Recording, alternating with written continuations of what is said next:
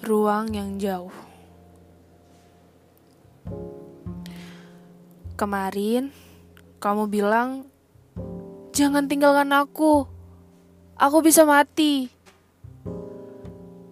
Tapi mungkinkah pernah kamu serukan kalimat yang sama pada perdui di samping rumah? Olah hijau pekat yang dasarnya tak pernah kita lihat? Kumpulan ketilang juga pagi yang malas.